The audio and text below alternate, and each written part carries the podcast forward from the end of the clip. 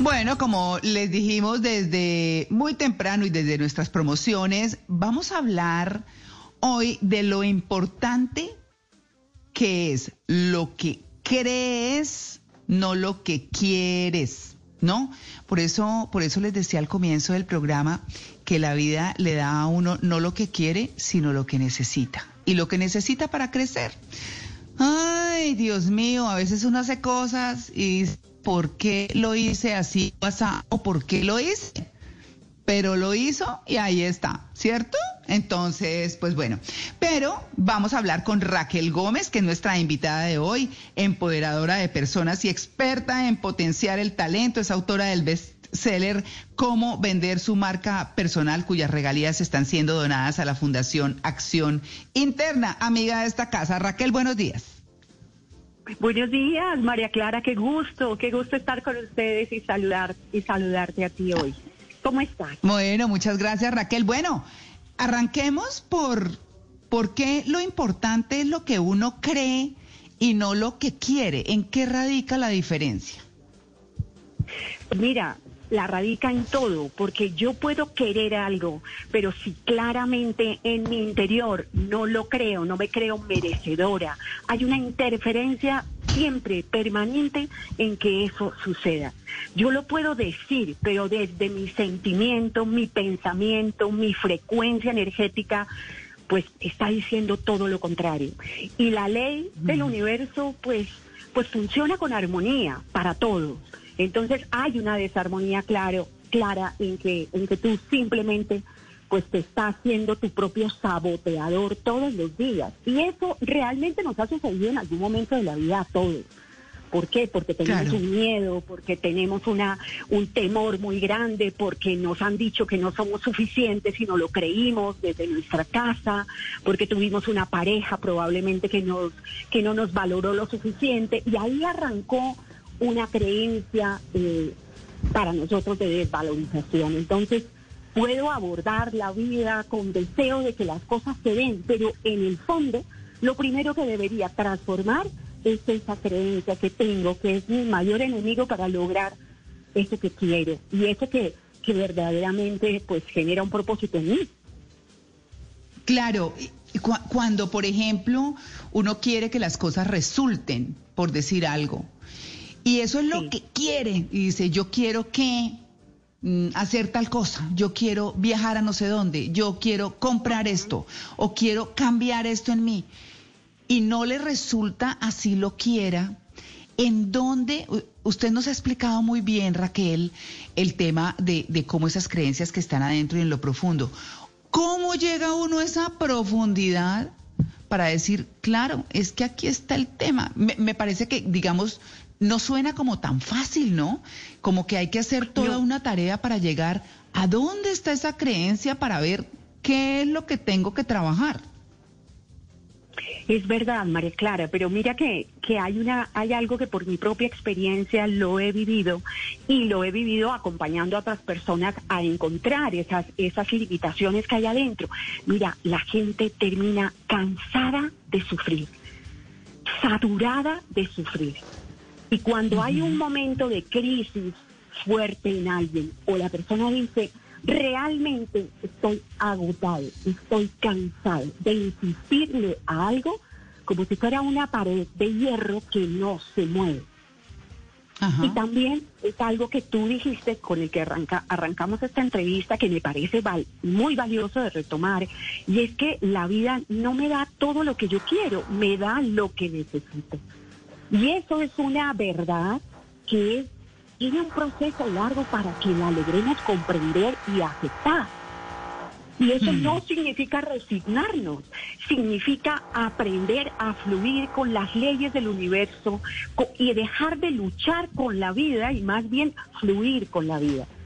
Y eso quiere decir que podemos, con nuestro libre albedrío, emprender cosas que añoramos, que deseamos, pero también hay un ejercicio muy valioso, María Clara, que lo he puesto en práctica y lo he verificado. No es una creencia, porque realmente lo he verificado y lo he aprendido. A veces le haces mucha insistencia a algo y eso no se da. Entonces, Mm. En el oyente podría estar diciendo, bueno, piensa, piensa en algo a lo cual le hayas insistido muchísimo, hayas sido diligente, mm. hayas abordado todos los caminos. No hubo mm. inercia de tu parte y no se da. Pensemos en eso. Yo creo que todos tenemos ese, ese, esa experiencia. Podríamos pensar, ¿por qué será? ¿Es mala suerte? ¿Qué será lo que pasa conmigo? Mira, tenemos libre albedrío, pero desde que he aprendido y he estudiado las leyes del universo y yo misma lo he comprobado, hay cosas que en su momento no te corresponden. Y, en el, y en ese, en la medida en que lo sueltes, lo aceptes, lo comprendas, es como levantar un día la mirada arriba al universo en quien tú creas a un ser superior y le preguntes, estoy cansada de insistirle a este tema, quiero preguntar, y quiero que el universo me responda con claridad. ¿Esto es para mí? ¿No es para mí? Yo quiero mm. verdaderamente comprender. Cuando tú te das ese permiso con tu libre albedrío, mira, el universo te responde. Te responde de varias maneras. Efectivamente, no es el momento. No insistas más porque, como lo sabes, la puerta no se abre. No se abre. Eso a lo cual le estás insistiendo, no. Sencillamente y sabiamente una persona puede soltar ese proyecto, soltar ese tema, soltar esa insistencia, dejar que fluya sola. Lo interesante es que, ¿sabes? Algún día cuando dejaste de insistir tanto, esa puerta se abrió. Mm. Raquel, pero ¿cómo se forman esas, esas creencias? ¿Son traumas de niñez? ¿Se hereda por el ejemplo de los padres o es el ADN? Es que él es así. Mira, la creencia Pensemos, empecemos por definirla, que es una idea o un pensamiento que empezamos a asumir como verdadero. ¿Por qué? Como tú lo dices, por el entorno en el que crezco, por mi familia. Hay creencias que hay en las casas que oímos desde que nos estamos formando y estamos creciendo y estamos evolucionando y la, y la notamos y la asumimos como verdadera. La creencia de los amigos, de las personas que están más cerca de nosotros, esa eh, esa se, va volviendo una verdad. Y, y en esa medida, pues la asumimos de tal manera porque es algo en lo que yo creo, pero ni siquiera verificado. No me tomo el trabajo de verificar porque lo tengo tan arraigado como que no voy a abordar, eh, por ejemplo, a comprar una casa en tal lugar porque ese lugar no es para mí. Entonces ni siquiera lo abordo. No voy a, a levantar la mano y a y, efectivamente abordar de pronto una posibilidad de trabajo afuera en el exterior, porque yo tengo la creencia de que eso es absolutamente imposible y eso no es para mí. Tendría que tener muchos conocidos o tendría que tener una cantidad de referencias para que eso me suceda. Eso no es para mí. Y eso hace que la persona ni siquiera lo intente. Y eso en temas de desarrollo, pues se vuelve en, un enemigo permanente, porque ni siquiera lo intento, no me permito comprobarlo. Por eso es que hay creencias que nos expanden, nos permiten salir adelante, como la canción de Malena, Yo creo en mí. Entonces, cuando o, alguien que me dice, me acompaña en la vida y a la vez me dice, yo creo en ti, eso se va volviendo en algo realmente muy poderoso cuando es cierto, porque esa, esa, esa fe que puedo tener en mí, en mis talentos, en mis posibilidades, en que el universo es amplio, es grande, y que si no fue esto, se me abre otra puerta mejor, pues hace que yo camine con la vida con unas creencias expansivas y no limitantes. Claro, claro. Hay un sesgo de confirmación que hace que las personas que creen en A se encuentren en la vida, se sientan identificados con las personas que creen en A, que sigan en Twitter a esas mismas personas, que los vean en Instagram.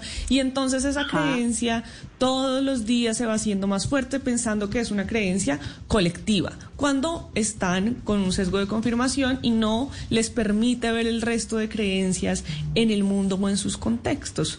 ¿Cómo hacer para darse cuenta de que uno está dentro de ese sesgo de confirmación y cómo ver el mundo y sus, diferentes, posibilidades?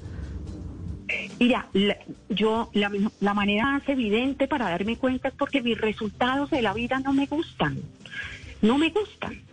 Y termino dándome cuenta de que hay algo, me canso de sufrir, me saturo de sufrir, me saturo de luchar contra la vida.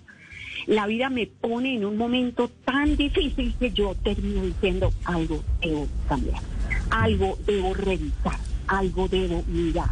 Y eso me pasa todos los días en procesos, en compañías, con personas naturales, que toman la decisión de decir, tengo que hacer una revisión de algo. ¿Qué será lo que no estoy haciendo bien? Y en esa medida, pues la persona puede llegar a encontrar esas creencias que lo han acompañado. Mira, mencionemos una que es muy popular y es creer que todas las dificultades, todo lo adverso, todos los errores, los tropiezos son fracasos. ¿Son qué, Raquel? ¿Son, ¿Son qué fracasos? Fracasos. Entonces, fíjate que las personas, no, hay un grupo de personas que terminan como paralizadas, congeladas en la vida. Deciden no mm. intentar absolutamente nada. ¿Por qué? Porque tienen miedo al fracaso. Mm. Pero, pero la única manera de saber si eso es bueno para mí es transitándolo. No puedes aprender a manejar si no sacas el carro. Tienes que sacar el carro. Claro, estás asumiendo un riesgo, por supuesto. No eres el más as del volante, por supuesto. Pero la única manera para volverte una expertise en el volante es sacando el carro. Pero claro. hay un porcentaje enorme de personas que prefieren guardarse, quedarse, como momificarse en vida por el temor al fracaso. Cuando claro. la vida los obliga, entienden que había una oportunidad y que la única forma es transitar y aprender, que es una lectura distinta. Claro, Raquel, es que es que a propósito de eso del fracaso, aquí estuvimos abordando abordando ese tema y el fracaso tiene que ver es muy relativo porque hay gente que lo ve como fracaso y hay gente que lo ve como oportunidad de. Entonces digo que es cultural porque, por ejemplo, eh, en Colombia cualquier cosa, no logró, eh, la gente dice, no, es que estoy haciendo este proyecto y lo quiero sacar adelante. Y de pronto em, eh, no le salió el proyecto, uy, fracasó. Entonces la gente se pega de esas creencias limitantes sociales, culturales, y eso también lo, lo afecta. Entonces es como realmente luchar un poco con eso ¿Y qué importa que los demás digan que es un fracaso si yo pienso que es una oportunidad? Digan lo que quieran y aprenda que le importe cinco o no. De acuerdo, de acuerdo.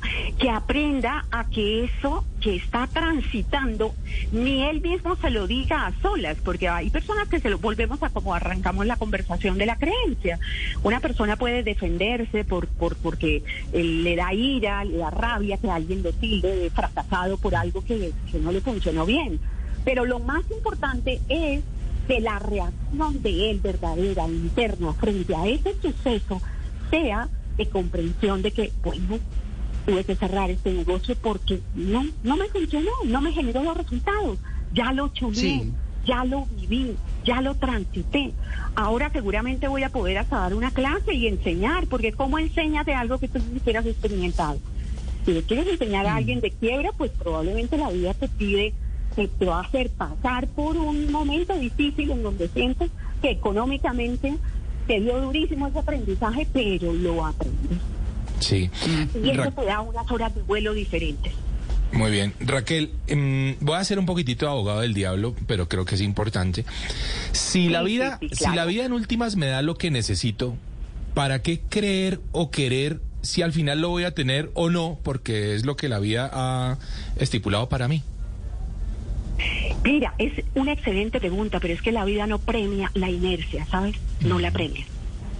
El ah, tema y la invitación con el aprendizaje de las leyes de la vida en esta maestría humana que además estoy aprendiendo, no es te voy a premiar por quedarte sentado y fluye con la vida y yo soy un observador y no hago nada. La vida no premia la inercia, no la premia. Mm, la vida te pone a vivir, a disfrutar del viaje, pero al disfrutar el viaje tienes un libre albedrío, tienes una, una, tienes cosas que te mueven la vida, que te gustan.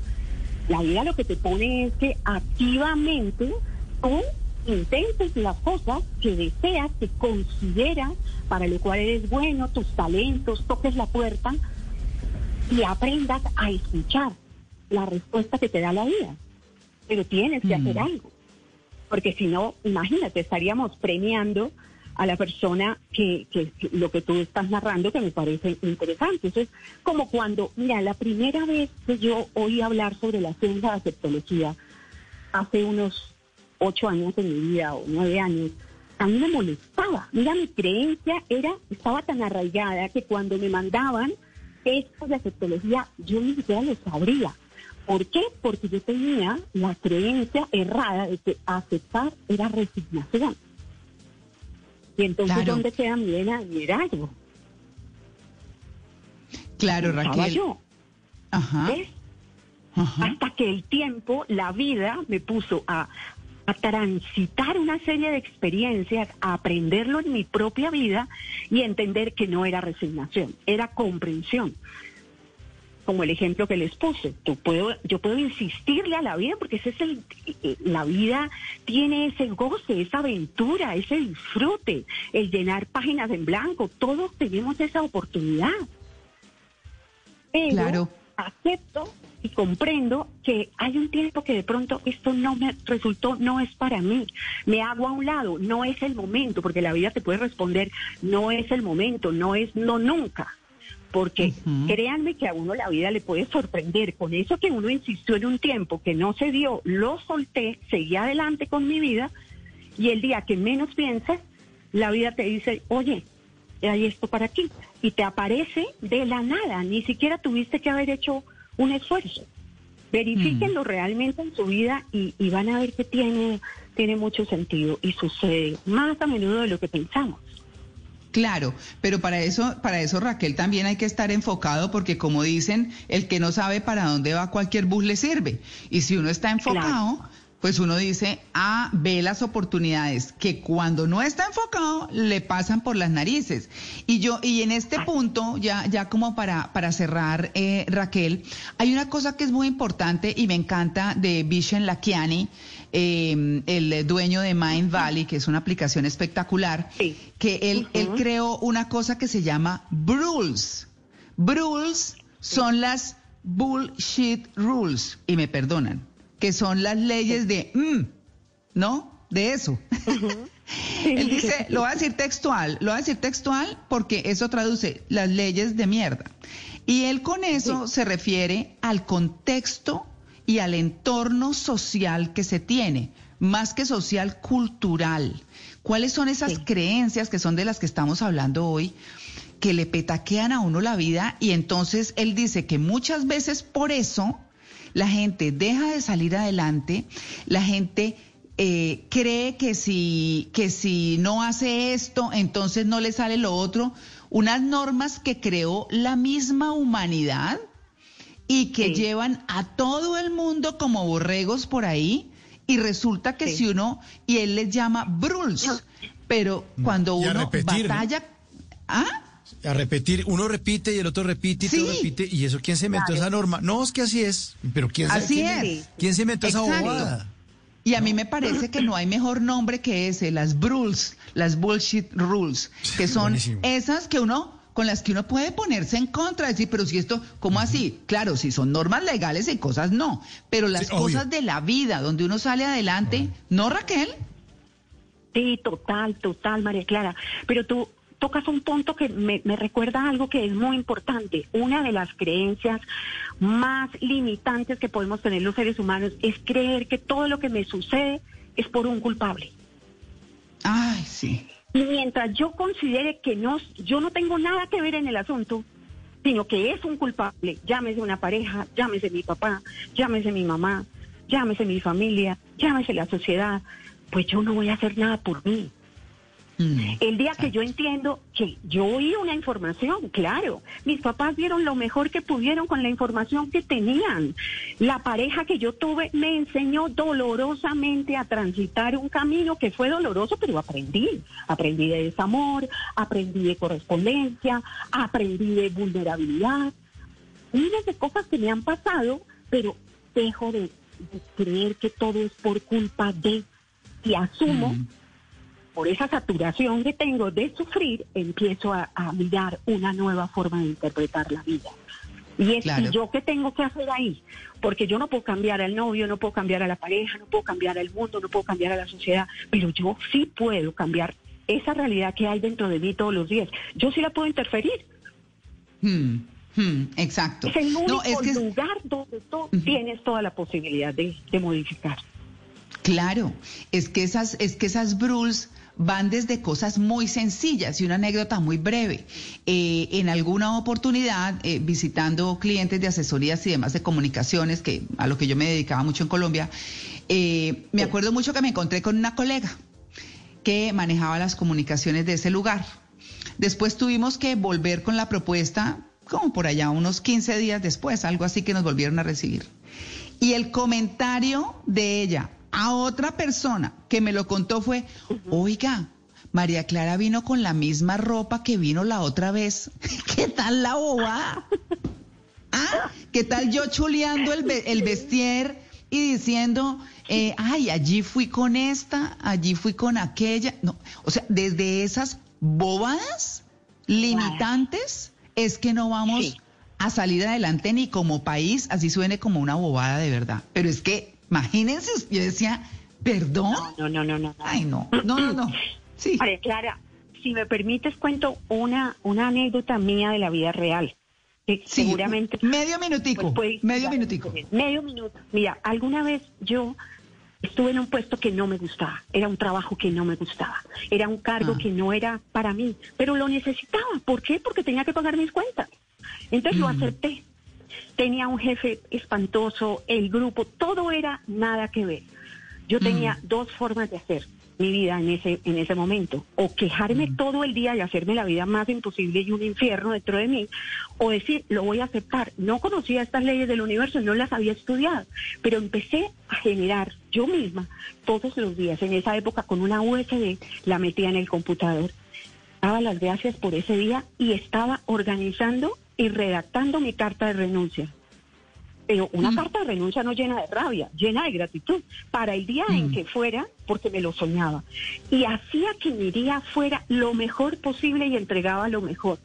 Mira, sin mm. darme cuenta, estaba dándome un tratamiento de afectología, sin darme cuenta, y como a los dos meses, tal vez y medio, tuve una llamada de una compañía a donde di un salto casi cuántico y me ofrecieron un cargo que verdaderamente yo había soñado. Entonces, fíjate cómo tiene mucho que ver hmm. esta realidad que nosotros creamos internamente con lo que terminamos viendo en resultados en nuestra vida. Se los dejo para que lo verifiquen, lo ensayen, a ver cómo les va cambiando esa frecuencia. Pues muchas gracias, Raquel. No, de verdad que el tema ha estado interesante porque aquí hemos hablado de las creencias limitantes y las creencias positivas, pero, pero realmente este ha sido como un toque algo distinto que me parece interesante y es no querer buscar la fórmula mágica, sino mirar las cosas más terrenalmente y eso, y, y desde uno mismo, que es lo más importante. Raquel, muchas gracias. Y las redes, Raquel, por favor, que nos las piden nuestros oyentes. Bueno, las redes. En Instagram soy muy activa, arroba Raquel Gómez H, y en LinkedIn también, y en Twitter, arroba GH Raquel. Así que un gusto para mí, de verdad, estar con los oyentes de Blue Radio, con todos ustedes y contigo, María Clara. Muchas gracias, Raquel.